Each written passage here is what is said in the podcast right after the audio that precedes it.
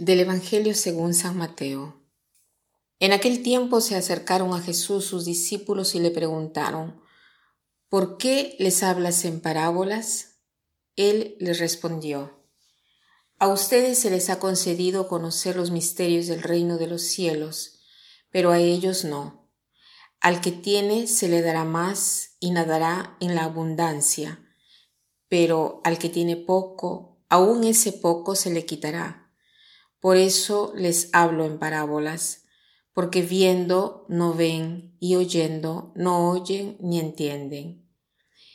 En ellos se cumple aquella profecía de Isaías que dice, Ustedes oirán una y otra vez y no entenderán, mirarán y volverán a mirar, pero no verán, porque este pueblo ha endurecido su corazón, ha cerrado sus ojos y tapado sus oídos, con el fin de no ver con los ojos, ni oír con los oídos, ni comprender con el corazón, porque no quieren convertirse, ni que yo los salve. Pero dichosos ustedes, porque sus ojos ven y sus oídos oyen. Yo les aseguro que muchos profetas y muchos justos desearon ver lo que ustedes ven y no lo vieron, y oír lo que ustedes oyen y no lo oyeron. Eh, este, el Evangelio de hoy día, cada vez que, que lo leo, me deja eh, un poco impresionada, porque parece que Jesús dice que la salvación es solo para algunos, ¿no? Parece que dijera así. Eh, los que son solamente discípulos, ¿no? Ellos pueden verdaderamente comprender los secretos del reino del cielo. Pero para los otros, Dice, eh, estos secretos es como si estuviesen velados, porque en realidad ven, escuchan, pero no comprenden porque, eh, porque no entienden, miran, pero no ven, ¿no? Y entonces, eh, por esto Jesús les habla a esta gente en parábolas para que de alguna manera no comprendan el sentido de la verdad más profunda. Pero tampoco esto es verdad porque la parábola tiene un sentido em, a la cual de alguna manera podemos llegar. Es como decir que esta semilla de verdad ha sido puesta dentro de nosotros. Y aunque no comprendamos el misterio, porque el misterio no lo podemos comprender, pero eh, si seguimos esta voz del corazón, podemos ir más allá del signo, más allá del símbolo, más allá de la analogía, de la comparación y comprender que hay una verdad más profunda, ¿no? Esto es parte del ser humano. Nosotros somos divinamente humanos y humanamente divinos. Somos un todo, pero con un aspecto que es sumamente divino y un aspecto que es sumamente humano, porque somos criaturas y al mismo tiempo hemos sido creados para recibir a Dios y Dios no tiene dificultad para poder vivir en nosotros, existir en nosotros.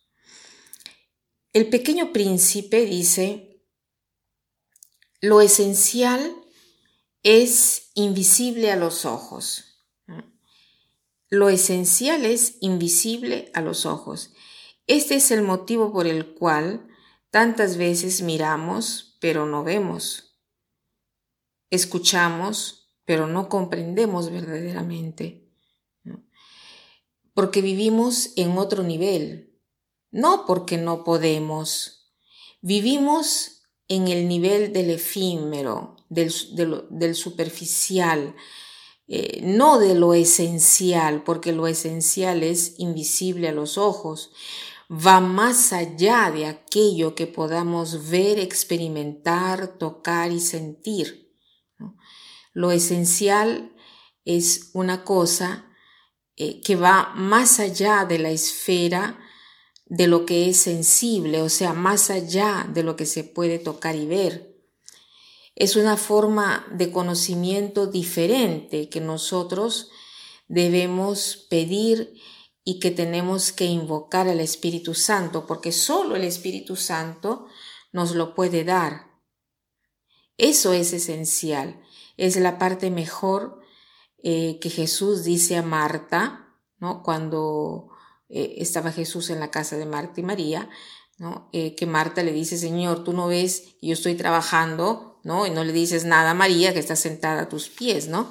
Y Jesús dice a Marta que la parte que ha escogido María no se le será quitado, no le se la quitará, ¿no?